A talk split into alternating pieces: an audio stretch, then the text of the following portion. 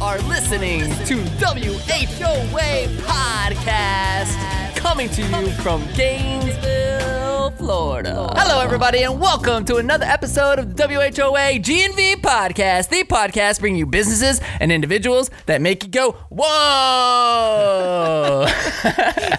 That was new. Uh, I am your host, Colin Austin, and my co-host is the man behind the magic, the ultimate Gator fan, and and my favorite person to roast. That is true. That is so true. Yeah. The one and only Michael Dees. What's up, man? What's up, man? I am your favorite person to roast. It is so true. it's funny, you know, because I had a couple people comment to me on like specific episodes talking about how how you know one episode is like you were like banging up on me, and then on the other I'm like you know roasting you. I have to get my shots in on you every now and then just Yeah. to kind of keep you honest, but usually it's me getting them from you. That's good, man. That's fun. That's fun. Yeah. That's It's- fun. And you and I, I mean, we've known each other for so long. We've known each It's other just for, like, for 15 years, so it's, we're so used to it. I'm like your whipping boy. There you go. Just remember that, okay? so what's going on, man? What's happening much, in man, the dude. Gainesville world? Dude, I'm so excited. We got our very first uh, Whoa GNV shop customer. Dude, how cool is that? that is so cool. That's so awesome.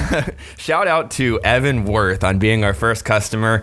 Uh, be sure to check out our shop at whoagnv.com. That's W H O A G N V.com. Uh, lots of cool swag, and all profit goes to funding this podcast. Did you hear what he bought? I heard there was like a sticker. Yes.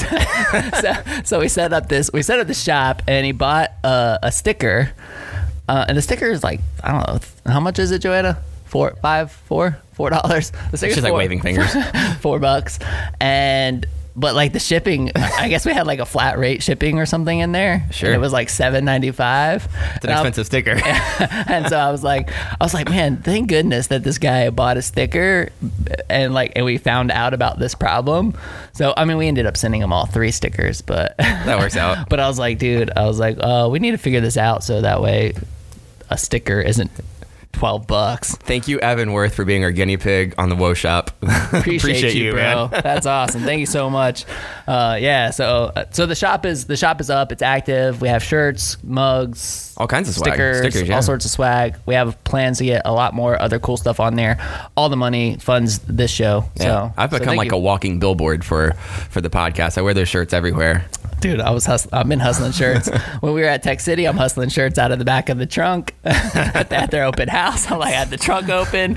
Somebody was like, "You see, there's a camera over there, like watching everything you're doing." I was like, "Oh yeah, that's my that's my vlog. Hey vlog, we're hustling shirts, Hustling on of the vlog. That's Uh, awesome. it was good. Uh, what? So I hear we got some events. I'm also excited you actually gave me something to read, so Yeah, thank yeah. you for that. No, we've got, We got this. some- we got an awesome event coming up uh, early November on Sunday, November 3rd. Is the Gainesville 150 History Hunt in celebration of Gaines- Gainesville's 150th anniversary. Did you know that Gainesville was 150 I years old? I didn't know that, and that seems like something I would know. I know, me but, too. But I had no idea when we were talking about that. I was just like, oh, that's that's cool. And Olga, then, did you know that? Yeah, I did actually. did you really? See, she's, Olga's I in the knew know. I knew just because I was informed. I appreciate not, that. not because I thought I Gainesville was that, that. old. I feel like I feel like I should know these things. Right. All right, so tell right, everybody so the Gainesville the 150 History Hunt is an engaging trivia race that journeys through 150 years of Gainesville history. Contestant teams receive clues and seek out actors stationed throughout Depot Park, portraying key figures and events from each of the city's 15 decades. There is no cost to participate, and the event is co-sponsored by Why Not Theater and the City of Gainesville Division of Cultural Affairs, and supported by Premier Event Co. Throughout the event, there will be kid activities, food trucks, and entertainment for all ages. You can go to Gainesville150.org for more information or to register your team. I know I will because that sounds right up my alley. Yeah, you know, I actually felt really bad because um because Paul, who uh, is from uh, Why From Not Why Not, Theater, right? like he asked if I would MC the event, and uh, there's just so much going on in the like the month leading up to it. I'm like, oh man, I can't do it, but I was honored to be asked. Um, so definitely, like, definitely check it out. Gainesville, 150 years old. Ha- Happy anniversary, Gainesville. We love you. It's so cute. Like, like oh, Gainesville, you're growing up. Dude, I'm so ready to get into the show. Are you Dude, I'm super stoked. All right, well, let me introduce to you our guest of the day. Today on the show, we have Olga Sinreich, founder of The Underdog. Olga, hello. Hello, guys. Good morning. How are you? I'm doing great. Thank you for having me Yeah, here. I'm excited about this because one, we share a mark a passion in marketing, but we have there's so much. Uh, I mean, you were kind enough to have me speak at your Under the Influence event, which I thought was incredible. There was a ton of people there. It was over at Corduroy's. Um, the speakers were awesome. Everybody brought different value, different topics, and it was just it was really really cool. Um, and and I mean I see Olga at all sorts of events across town. So thank you so much for coming and being on our show. Thank you, guys.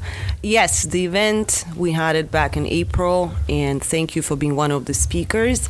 I felt like the balance of the speakers was great because we had we were trying to discuss the subject of, of influencer marketing, but also having people that not necessarily are on social media.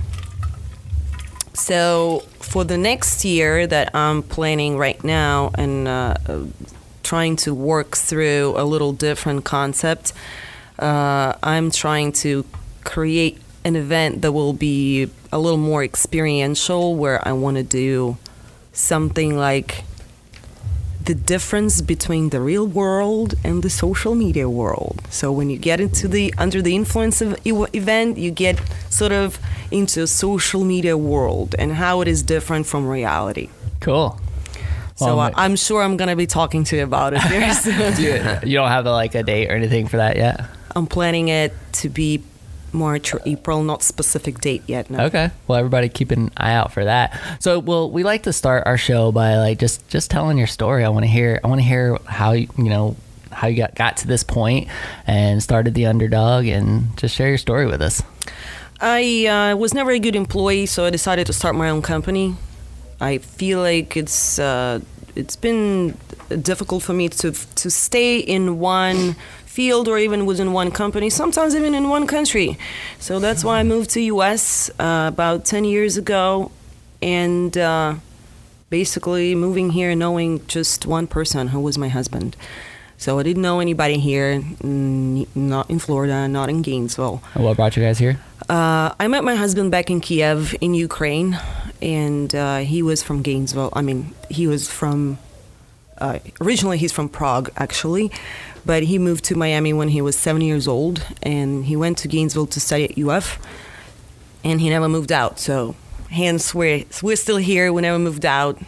I did my master's at UF. I did. Uh, I got my MBA, and the plan was to move out as soon as I get my MBA. But again, it never happened.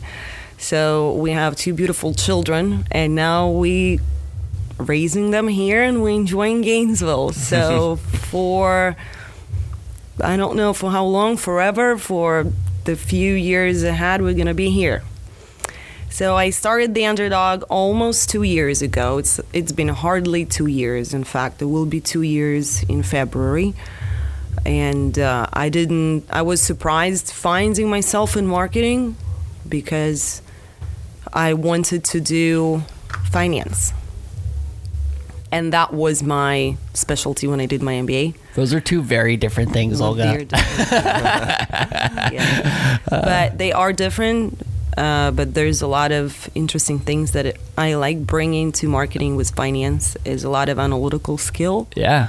the diversity, the the way you think about uh, marketing, and I feel like marketing uh, maybe even more complex than a lot of other fields, and finance including.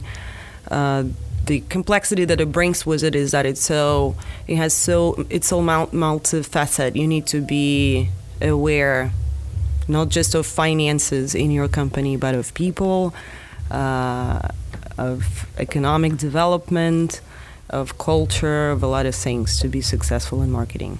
Yeah. So, I mean, were you just kind of like out of the blue? I want to start a marketing company. To be honest, when I was in MBA school, I took only one marketing class because I decided to take everything in finance, and I uh, was pro- just focused on that. So uh, when I decided that what I loved doing was marketing, it wasn't a it wasn't a very uh, straightforward decision because I couldn't understand what is the profession that would define my skills.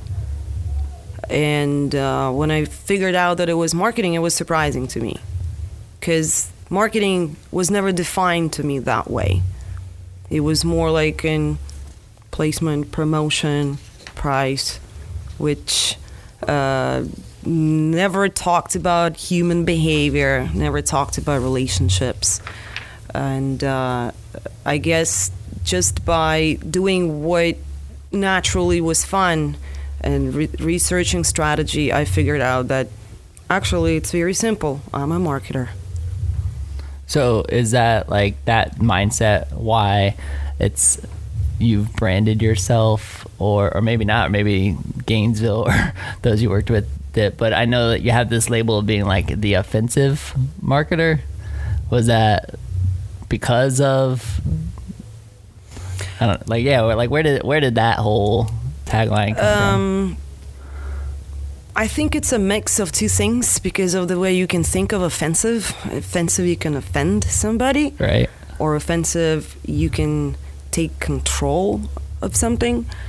And uh, um, I think it came from my passion of playing tennis. I started playing tennis when I turned 30 years old, and uh, learned uh, one interesting thing that to be in control of your game, you have to understand what you're doing and you have to take advantage of your strengths and work on your weaknesses.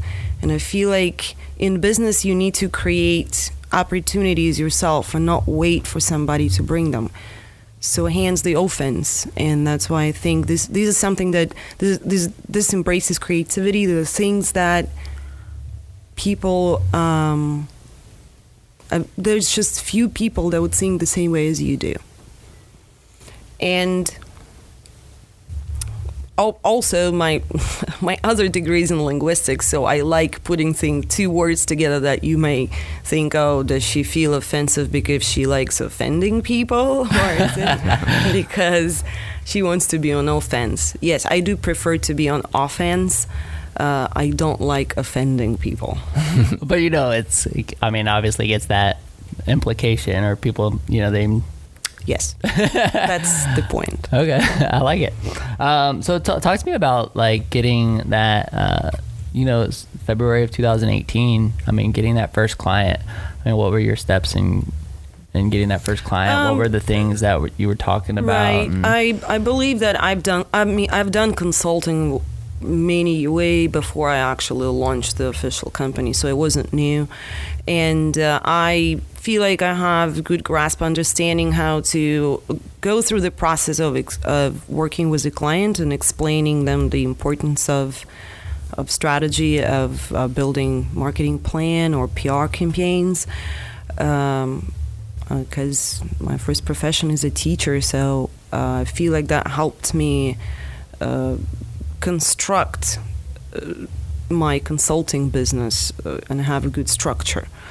Um, it's I, I think that with launching the business, what became another t- part of this job is doing your own marketing more, and that took up a lot of time. Uh, client work became easier and easier the more clients you get because you already established the the process the, how you do it and obviously with practice you just get better The um, hold on. I wanted to just drop into some of these very interesting posts that you do on Facebook.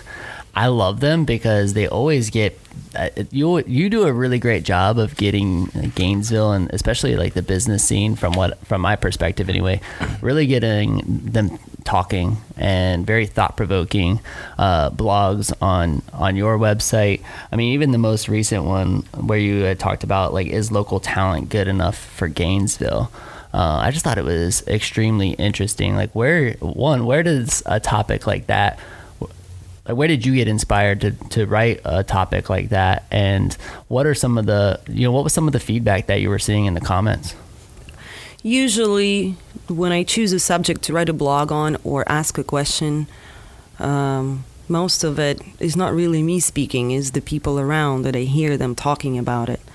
I find it's amazing that a lot of time people don't say what they think unless you actually ask them and then they tell you things that surprise you and because they don't want to make waves they don't want to be provocative they want to they don't want to be offensive they prefer not to ask these questions but I'm a PR person.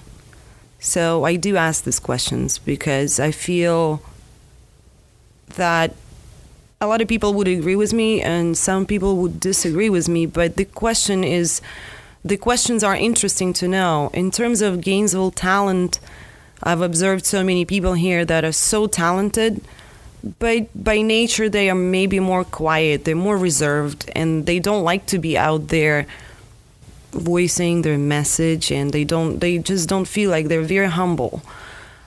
And we overlook them and we don't don't invite them to come and speak. Instead we pay money thousands of dollars to invite somebody who is very very mediocre from Atlanta or somewhere else and that surprises me because I feel like it's either the research was not properly done by people that invite speakers, or they feel like the superficiality is sufficient for us to listen to. And it's very rare that I hear two messages that are compelling. It's actually it happens. It happens very rarely. What was some of the like some of the feedback?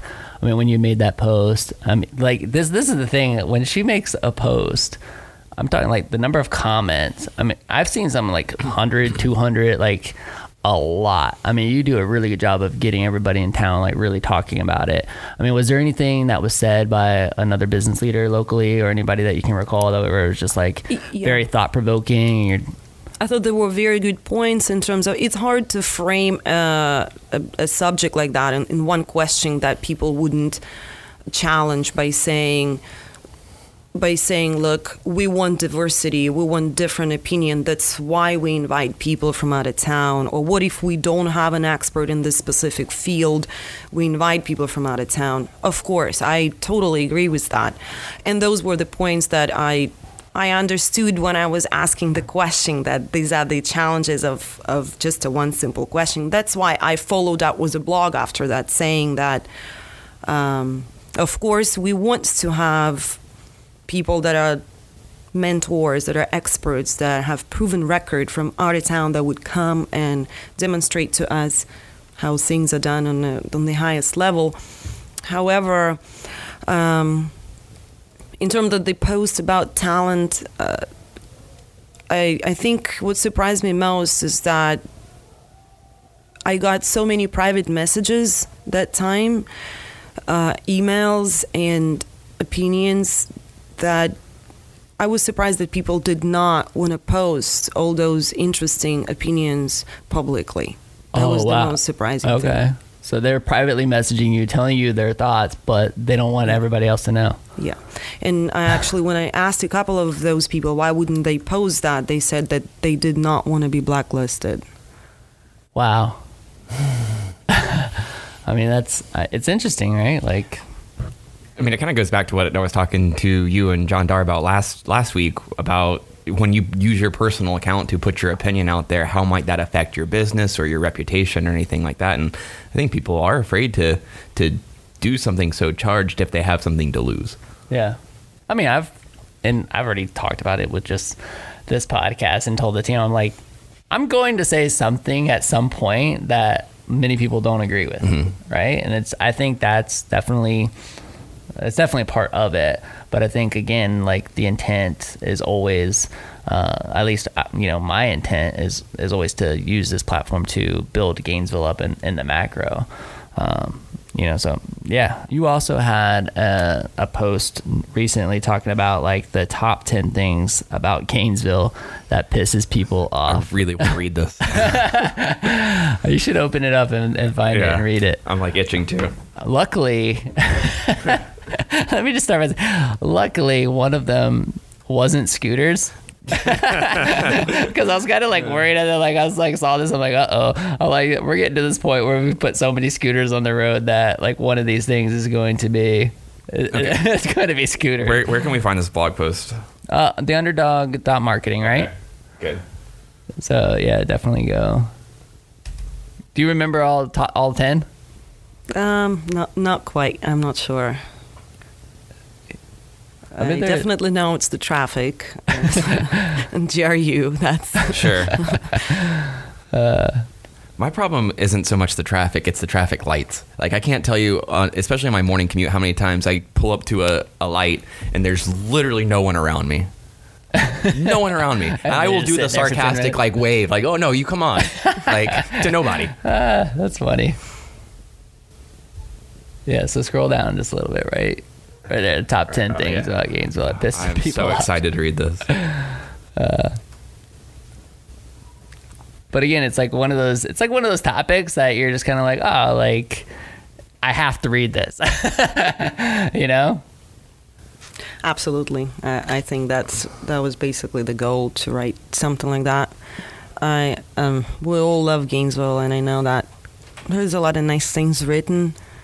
And again, I've already taken a lo- enough risk with my blog, so if somebody had to do it, it probably would be me. Um, a lot of those things they are sort of sarcastic, and you know, Jerry, you it's just an ongoing discussion in Gainesville, so it's almost just like a myth here whether. Um, I think it's on top somewhere, number one or two. I'm There's not a, sure. a lot of transportation focused things, and I'm glad scooters aren't one of them. I mean, roads is on there, right? yeah, roads, um, dri- Roads, drivers in general, traffic, traffic lights. um, That's funny that you said traffic lights. yeah, no, that's like a big there. one for me. Uh, dating. Yeah. if you happen to be 30 plus years old and single, forget about it. Yeah. Yeah, that's tough. What are you referring there to, Michael? Uh, it's impossible. Uh, restaurants, the influx of chain restaurants. Uh, that's one that I know uh, near and dear to your heart, and and Applebee's over here. We're just gonna have to move on there. no, I mean, but uh, but that I think that was you know that was the point I was trying to make with with these these posts that she like I, always see these posts come up and they're like they're just very intriguing. I love to like I love to just like read through the comments and see what people are saying. Um, it's very interesting to me that people are you know direct messaging. I mean, it just goes to show that people are just afraid to put them you know to put themselves out there because you know they're afraid of being judged based on their you know on on their perspective Well, it's an interesting dynamic because I feel like if you're if you're not somebody you know that has a huge amount of influence, then opinions fly left and right, and as soon as as soon as you get that clout. The first thing people do is go back and hunt through your social media and find something to take you down. Yeah. Uh, so it's just constant like ebb and flow about you know what do you put out there? Are you ever gonna like regret this thing that you post, and are you gonna take it down if you do, or Yeah. anything like that? But I, I feel like if if you are authentic, if you're presenting yourself who you are, um, there is re- really nothing to worry about. there shouldn't be any regret anyway. yeah Right. absolutely And also, I feel like what will help with posts like that, obviously, is doing solid research and understanding the problem. I obviously talked to a lot of people before I wrote something like that. So I make sure that there is some data behind it. It's um, because you, when you are your own writer or your own podcaster, you write your own opinion but before you put it out for people to read, it's better to know um, what other people think too. yeah absolutely so what what's the like what's the end goal for your company I would love to develop my own product.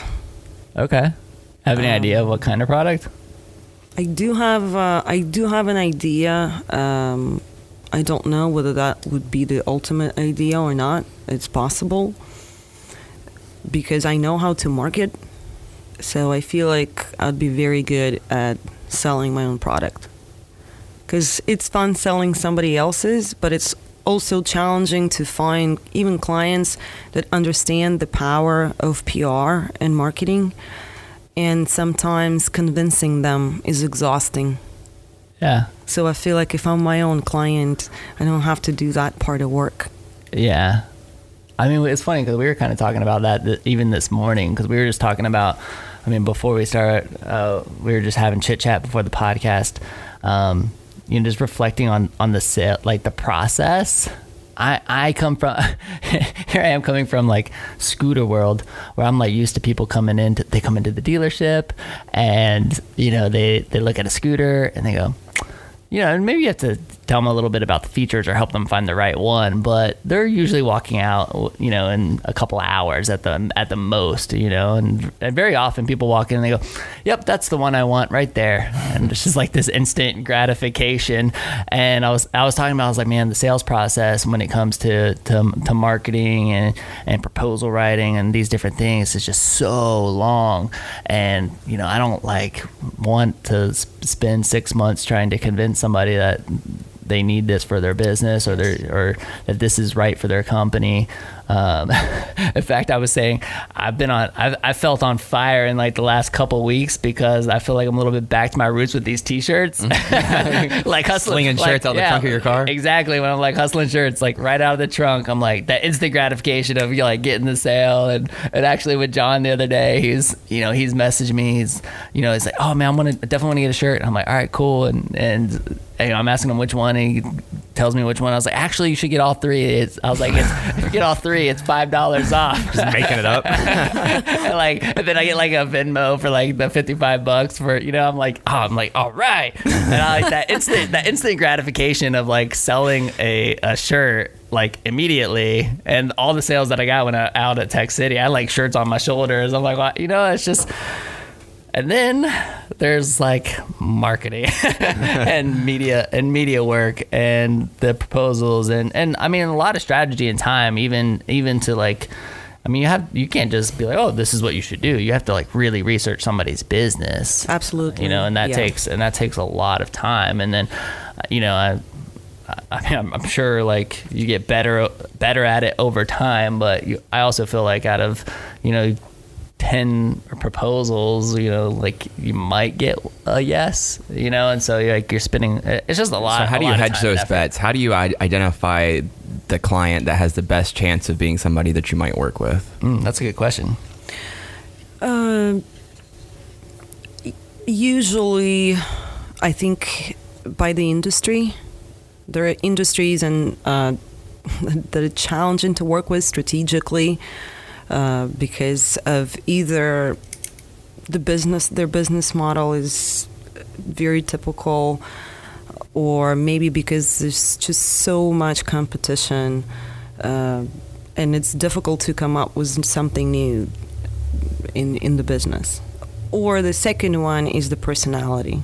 If I see that the person does not understand how marketing works, I know it will take forever if not yeah, it might take forever to convince them that it will work because they will go and do some marketing work for 2 weeks and they say, "Well, but it didn't work." Right. So uh, I sometimes lose patience uh, constantly educating and doing that. It's so nice to have a client that understands and values the power of that, that marketing can bring and the PR and how the process works. And sometimes I I would compare it to um, going to the gym or getting into shape. You know, if you do push-ups for three days, it really doesn't do anything to you. yeah, that's a. Per- I mean, It it is is. a It is, really it is good- a perfect analogy. I, I love the like sports and fitness analogies with the tennis Yeah. and the and the working out because it's so true. It is Yeah. true. It is true in so many ways. Uh, even in terms of competition, uh, there is no such thing as you can ignore a competition. Every competitor that steps on you on a tennis court, uh, that is on the market with you, you have to take them seriously. And a lot of businesses that I know, and I know their field is competitive, and I would ask them, "Who's your main competitor?" and they say, "I don't have any," and that surprises me because even I would say, well, I know five or ten. What about this? Well, but I'm better. Mm. That that is not a winning strategy, Yeah, not a winning min- mindset. Are they able to tell you why they're better? Of course, but of course they are. But as w- all of us, when we close to our own brand, for us it's very significant. yeah. For uh, a regular customer, they're looking at it at a different telescope, at a different side of a telescope. For them, it's so small, maybe even non-existent, that uh, the owner of the business doesn't realize how the, the difference, the gap between those two. Yeah. I mean, I'm also like it's funny because I mean, even in when it comes to new scooters for less, like I've been very much a you know, the, as as soon as you start thinking, as soon as you start thinking that that you're the best, you're gonna get a big fat reality check. Right. You know what I mean? I always talk about like that. That's when you're the most vulnerable. Yes. Right. And so, and it's funny. I mean, talking about the underdog, like I I always try to challenge my team, no matter how how you know great our co- company is even if even if we have number one you know dealer plaques all over the wall like I want to come in with the mindset of being the underdog. Right. I want to. I want that mindset of like, no, no, no, no. Like, we we got to keep pressing and keep working hard because I just see too many companies who think, oh, like we're the best, and then they end up falling apart. So It almost feels like once you get to actually the best spot, and if you are the best, the number one, you know that, then you have to deal with pressure maintaining that number one plate place, and uh, that is challenging just by itself. Yeah, So you need to remember, and that would and any sports psychologist would say that you need to keep focus on doing things same as you, were doing before you arrived to that spot. yeah. So is that like, where did the name of your company, the Underdog, get inspiration from? Uh, I feel like that basically characterizes my client in the first place, Okay. and in a way myself. I felt like the underdog when I um, came to this country, when I went to school, when I graduated, when I was looking for jobs, when I started my business, for many reasons, and. Uh, I like maintaining that status because it feels like uh, I mean, there's obviously such a thing as the underdog effect, where people just root for the underdog because it's the underdog, because otherwise it's not as fun. Yeah. Uh, and, but mostly it is about my client, then not not me really.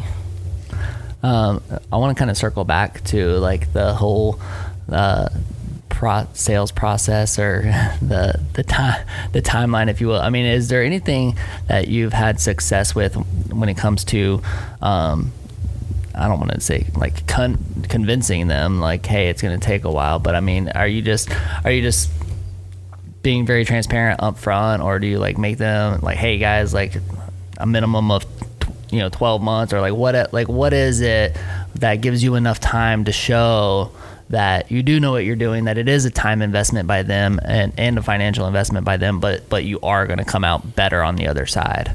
Right. That's a good question because I feel like I'm still building on it, and I feel like I I'm not trying to convince a one single client. What with the PR campaigns that I'm doing, I'm trying to build the brand where I want to skip that step. Uh, the people that would come and work with me will know that I can do it. So that's the end goal. I'm not at that point yet, and, and will take time to get there. But I feel like it's more effective. It's a harder route, but it's uh, more effective because, in a way, uh, it's so much easier to work with a client where they, for example, came to me because they've been to my seminar and they saw, uh, uh, you know, how I work and my thought process, and then I don't have to convince them. That's great. Or if somebody recommended them to me, then it's I have to do that that process over again. And even though it it's not as hard for me anymore because I know what to say, but it still feels sometimes that I'm doing the same work over and over and over again, and I want to avoid that. I want to avoid that repetition. The uh, with the seminars that you do, are is that very much a, uh, I mean, it sounds like it has been a, a funnel for business, but is that some is, is that the reason, or is that just something that you just really like It's doing? Because I've seen you do m- multiple of them. It's both. I uh, love teaching, uh, and consulting is teaching. It's um a form of it, uh, and obviously it's a funnel. I think seminar is an effective way to market because it engages not just listening and reading, but you also see the speaker. It trains you to be a better speaker, it trains your memory, it makes you know your material better. Every time I prepare a new seminar while I'm building it or studying it, learning it, because I like rehearsing it, um, I get better. I understand material very well. And it may sound weird because it's the same thing, but it's really not. That's the process of re- process of repetition. That's how you get better at anything. That's how you learn the language. Where I, when I was learning English, I was um, learning books by heart. That's I felt like that was the most effective because to me, a, a sentence would be a formula, and then I would just plug in different words. so same thing, I believe, would apply to marketing as well, to any other process. You learn the framework, and then you plug in the blanks of whatever you want, or rearrange it because you know the rules very well.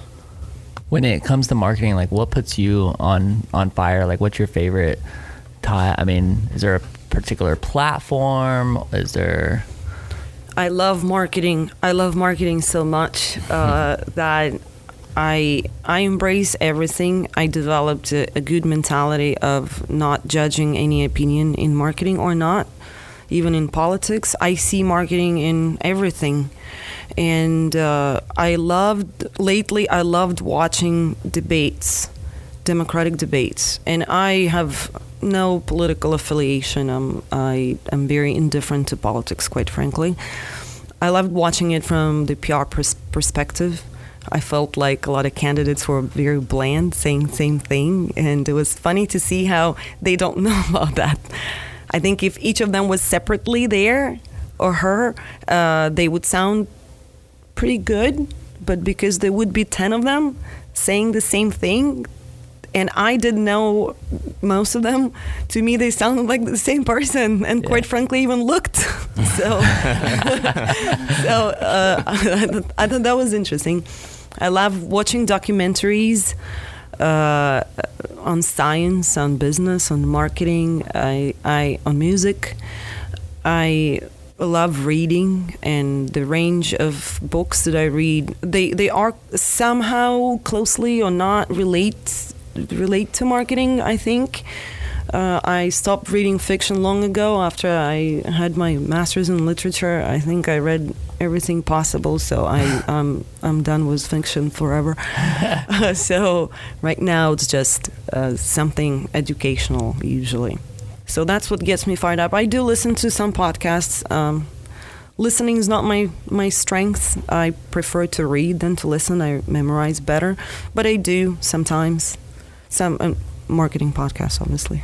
That's so interesting to me because I'm like the complete opposite. I have a hard time. I have a hard time like sitting still and reading. Yeah, we're all different. And yeah, it's uh, it's just I don't know, just interesting. From like a social media standpoint, like when new platforms come out, is that do you look at that as like a D- does that stoke the fire for you because it's something new to try out? Because I know that's how you are. Like anytime something new is, you're like, okay, this this could be another potential uh, arm to market on. For somebody like me who's not passionate about marketing, it's just not my expertise. It's like uh, another thing I have to like learn, right? Like I, I, I, just barely learned the last one. So like, how, how does that? Yeah. I mean, do you feel like you have to struggle with that too, or is it something that excites I'm you? I'm kind of more like you. I would think that. Uh, oh yeah, another thing. Uh, because I feel like that's not where skill comes in place. I feel like learning a platform is easy.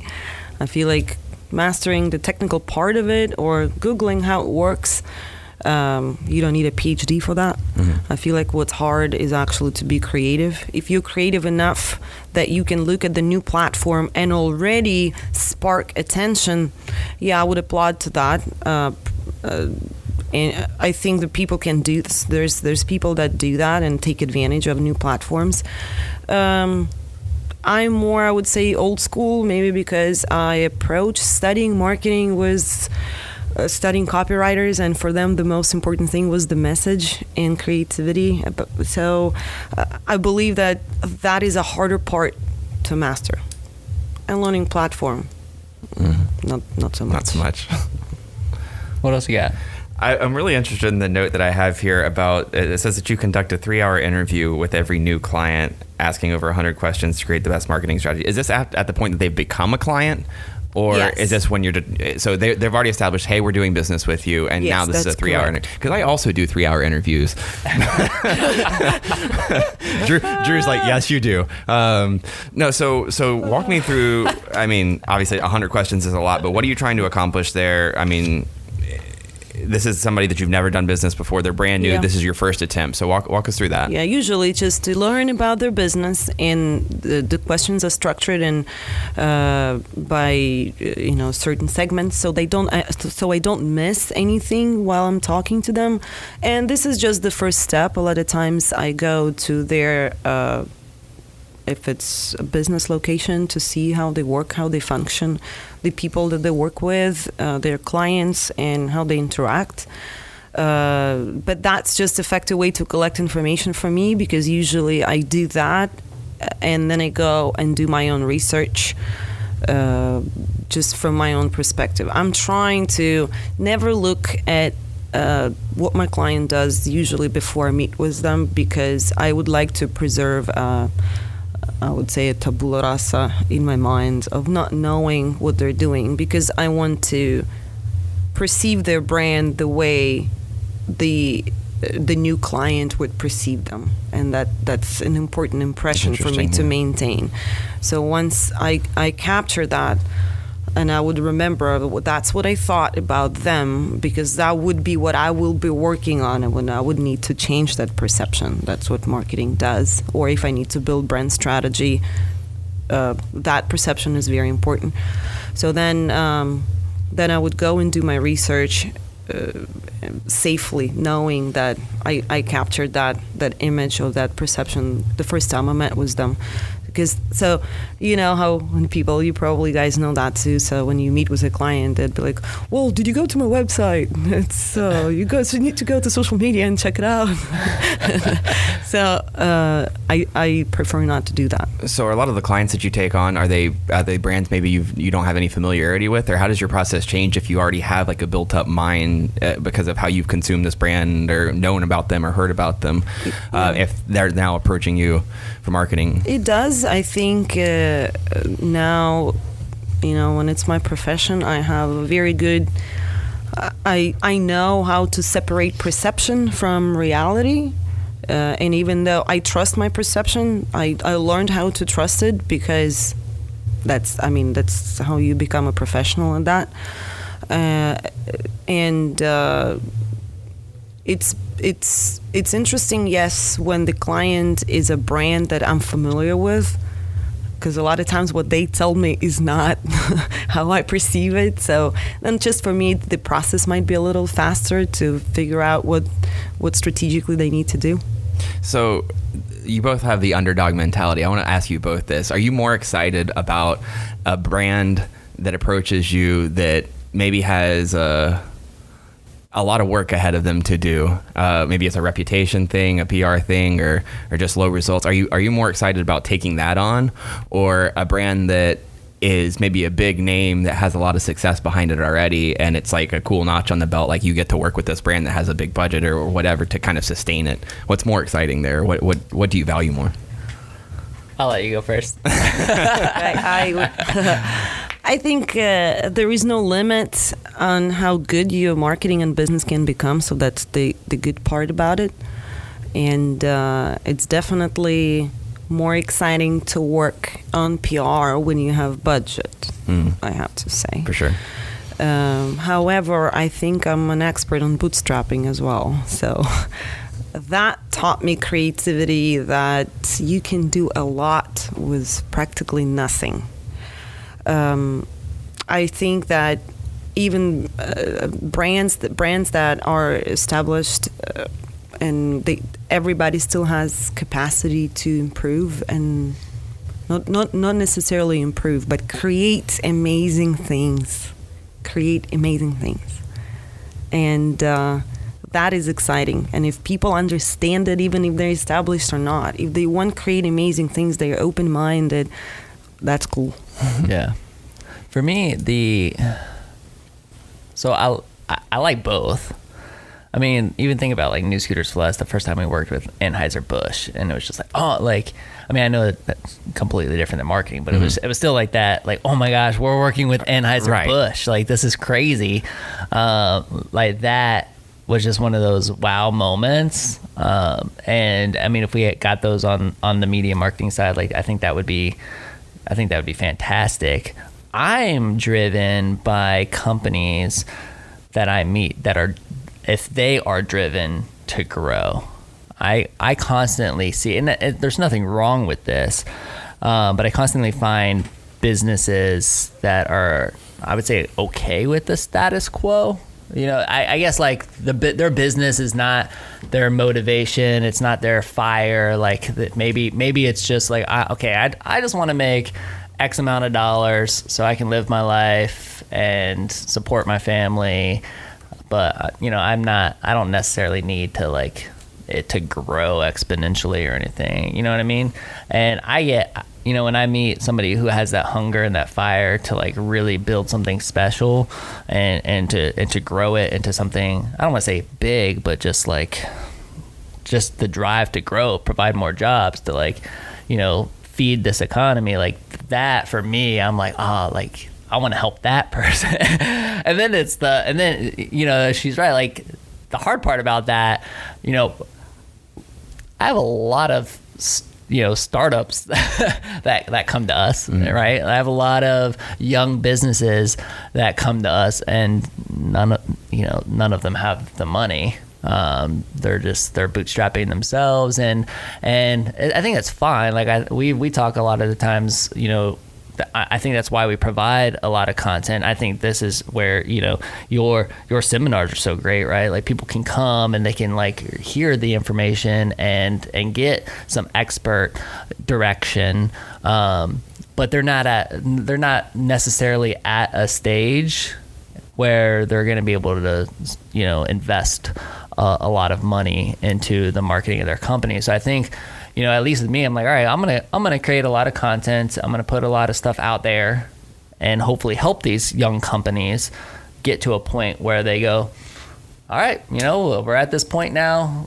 We are ready to we are ready to invest more into our brand and into the marketing strategy.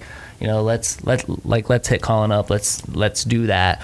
Um, you know, and I think I just I, I guess that that's the method. I, I want to work with companies that really want to grow their brand and and grow their business. Um, and grow grow jobs for others and and boost the economy and uh, I don't know. That's- Do, that's do my- companies do companies spend enough on marketing uh, from a percentage of their revenue? Yes, they do. Uh, a lot of companies do, but they don't know what they're doing usually. Um, usually, especially in Gainesville, uh, marketing is very focused on um, a website and SEO and Google ads. Um, that's not what creates your brand, really. So, um, you know, somebody that would create compelling content and there's not not so many companies that do that they either have the skill they actually might have the budget but they still don't know that that's what builds the brand but it's really not their fault either, right? Like, I, like so. I I, mean, so. I, I think a lot of times with even this business, how many people have come just walking through the door saying, "Hey, I got this great, I got this great coupon book. Mm. you know, you need to be in it. It's gonna grow your business." Like, how many? We how hired many, somebody that was pushing one of those ones. Is that true? we actually, I, we actually had a person. I mean, good reflection back, Mike. We had a, we had a person who came in, and she was such a great salesperson. She was such a great salesperson. I mean, she was she was pushing. She had a good follow up. She had like, I mean, Like, she hey, she did she did scooters, right? everything. She did everything right. And I said, hey, I'm not going to be I'm not investing. buy this, I was a planner. It was like a UF Yeah. planner. I'm like, you realize that everybody puts this information in their telephone now, right? Like we don't we don't use planners anymore. uh, you know, so like I'm like, so I'm not going to put a coupon in your planner. But I will offer you a job at New Scooters for less if you want to come and do sales. And she took it. She did. she worked with us She for was like a year, great. So yeah, she, was fantastic. great. But um, but I mean, that's like that's it, right? Like somebody's gonna walk in off the street trying to sell the next, you know, coupon and businesses uh, uh, and that's just not that's just not strategy that's just buying a coupon and they're not they're not really thinking about their long their end goals or you know maybe it's just like oh well this is just going to help you sell more scooters so you should you know buy this coupon and Yeah. I and I think that's where we like I, at least from a like agency standpoint like that's there, there needs to be more a more there needs to be more strategy there needs to be an end focus end goals that you can like create a plan in order to accomplish that you know just buying random ads and random things is not Yeah, you're you're absolutely right because it's basically when you buying ads, um, it's like you're a tourist. You just buy ads, you're gonna be buying them. But if you're creating something, well, then that will add. You will still spend your time or your money, but it will go into your brand equity. That's the difference. yeah And in the end, when you run this marathon after a certain time, the brand will weigh more when you're investing into it than when you just keep paying other media. is there is there a company you know where you look at them you're like th- the, these guys are getting it right. Like is there anybody that we could aspire Loc- to look locally? at yeah Yeah, there's or I- nationally i mean any Yeah, any brand but but i mean i feel locally it's you know we have a very local audience so i think for somebody to be like oh all right like let me at least just keep an eye on some of the stuff that this particular company is doing Um, I think there's a lot of amazing companies that do great PR, as funny as I'd say, but I think uh, the best PR people probably run Kardashian's family. And I do observe what they do, especially with experiential marketing. Uh, the creativity is amazing, but I, I know not a lot of people would be able to follow them because, you know, because of the whole culture, how they do it. I'm not supportive of it at all but I am able to dissociate myself and my feelings was, you know, just agreeing with their uh, lifestyle or looking at it from a marketing perspective. okay Um, so for marketers, yes, I would recommend um, following what they do.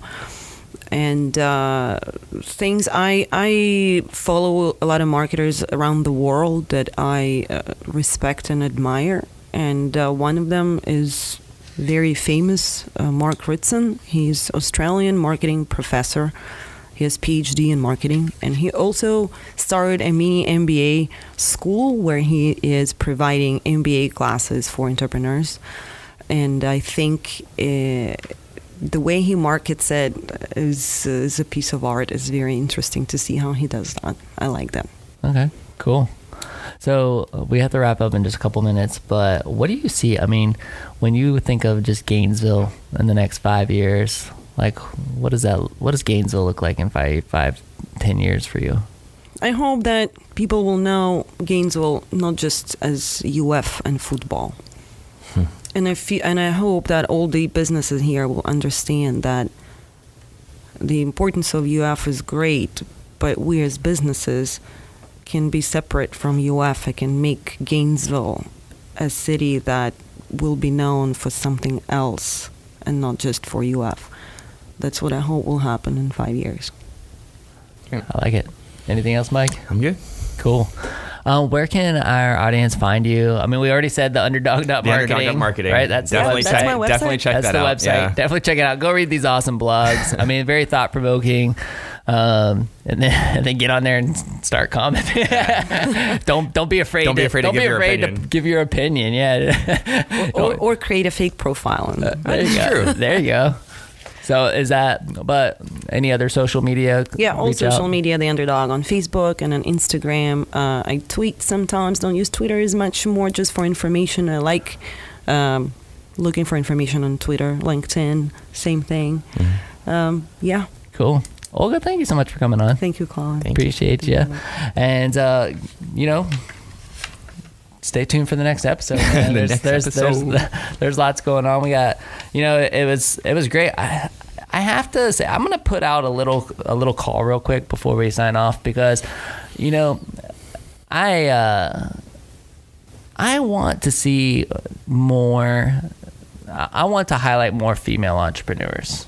You know, I, one of the things that has happened recently, you know, if you guys have listened to the show for a while, been a long time, you know, follower, that kind of thing. I mean, we, I'm constantly um, trying to keep a solid mix, right? Like, I want to get the startups, the people with with a, you know, a, you know, a couple of years experience, you know, 40 years of experience. Like I, I like to have that mix, um, different ethnicities, different, but like, you know, I, I've had a little struggle lately trying to you know find more female entrepreneurs. So if you are a female entrepreneur or if you know one, I would definitely say please nominate them on our website. Um, so that way we can highlight some of the the strong female entrepreneurs within this community. Cool. Fantastic. Awesome.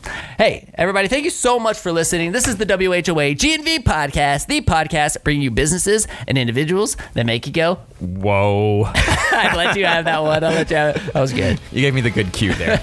We'll see you later. Bye.